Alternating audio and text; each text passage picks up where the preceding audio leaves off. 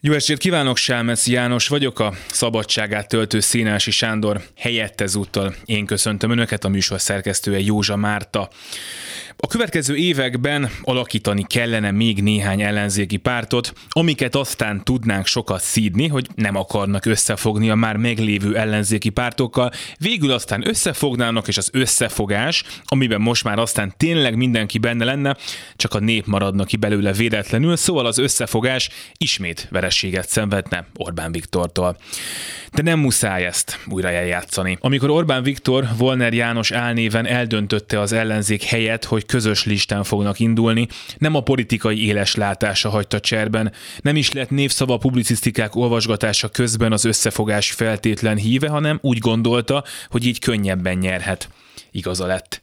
Ebből persze nem következik feltétlenül, hogy az összefogás önmagában rossz. Talán a benne szereplők nem voltak elég meggyőzőek a választók számára, talán van jó és van még annál is jobb összefogás, és egy ennyire az ellenfélnek lejtő pálya mellett csak a legjobb összefogással lehetne nyerni.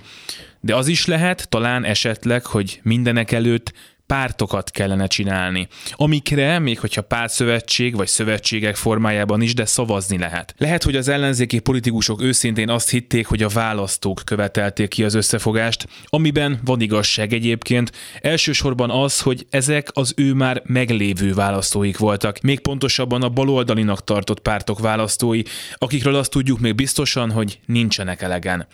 A többi választó pedig, akikre szükség lenne Orbán Viktor leváltásához, úgy tűnik pártokra akar szavazni. Lehetőleg olyanokra, akik egyenként is többet tudnak 10%-nál, vagy ha nem is, nagyjából azt gondolják a világról, amit ők.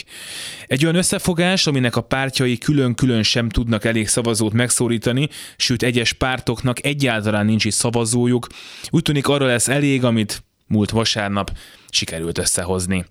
Tetszettek volna inkább pártokat csinálni. Ez itt még mindig az Esti Gyorsa, hírek után folytatjuk.